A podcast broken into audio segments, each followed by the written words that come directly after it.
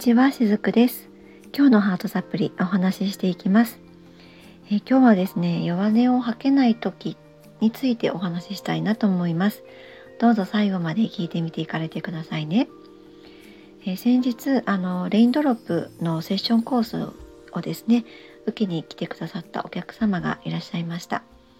でその方ですね初めて私のサロンにお越しいただいたんですけれども、えー、レインドロップをしていきながらヒーリングをしていくうちにですねあ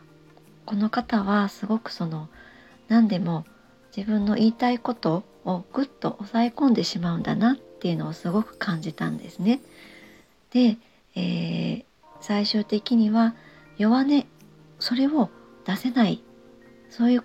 ところがちょっと終わりなんだなっていうのをすごく感じたんです。でこれはですねあのその方ご自身はそこにあまり、えー、意識をね持っていってはいなかったと思うんです。まあ、あえてそこに意識を向けていなかったっていうことも言えるかもしれないんですけれどもあでもやっぱりこれはこの方にここをお伝えした方がこの方はもっともっと、えー、自分のありのままですね。自分の魂の感覚で、えー、きっともっと楽しく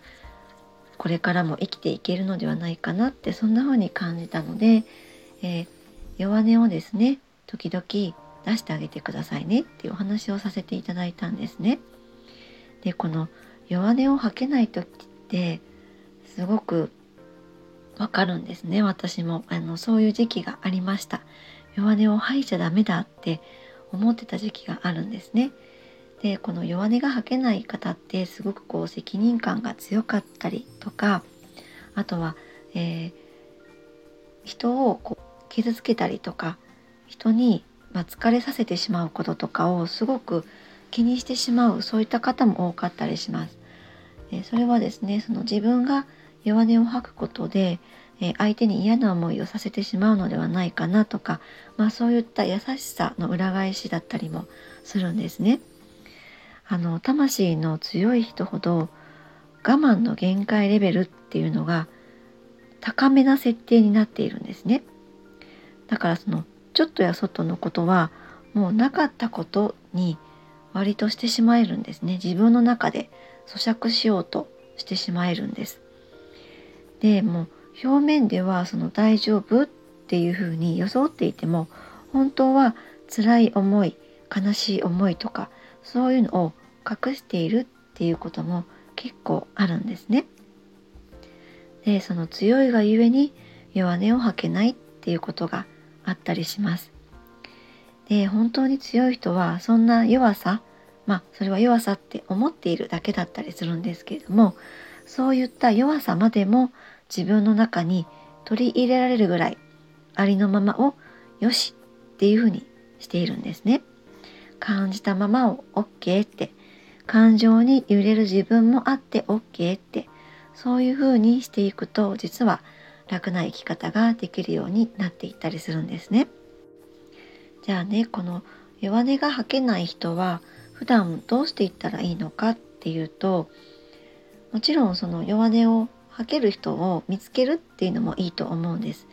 やっぱり自分のね中からそういった思いを出してあげることって大事なので誰か一人でもいいのでそういった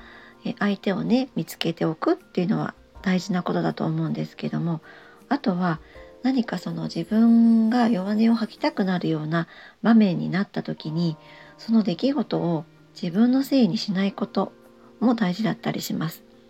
この弱音が吐けない人は先ほども言いましたように責任感が強すぎるところもあったりするんですね。そうすると何かしら自分の目の前でこう、ね、心が揺れるような感情が揺れるような出来事が起こった時にあこれは自分のせいだってこう即座に自分の中でそういうふうにつなげてしまうんですね。そうするとあだから私は弱音は今吐けないんだ吐いちゃダメなんだってそんな風にもなったりします。えー、人はですねどうしてもその意味のわからないちょっとこう理解しがたいことが起きたりするとどこに原因を見たらいいかわからなくなってで結果的に自分に責任を押し付けるっていうようなことをしてしまうんですね。もう目の前で起こっていることとかそういうのはもう起こるようになるべくして起きているっていうことそれだけなんです。いずれもうちょっと後になればああの時はあれでよかったんだなって分かる時が必ず来るので決して自分のせいにはしてほしくないなって思ったりします。はい、今日も最後まで聞いてくださりありがとうございました。しずくでした。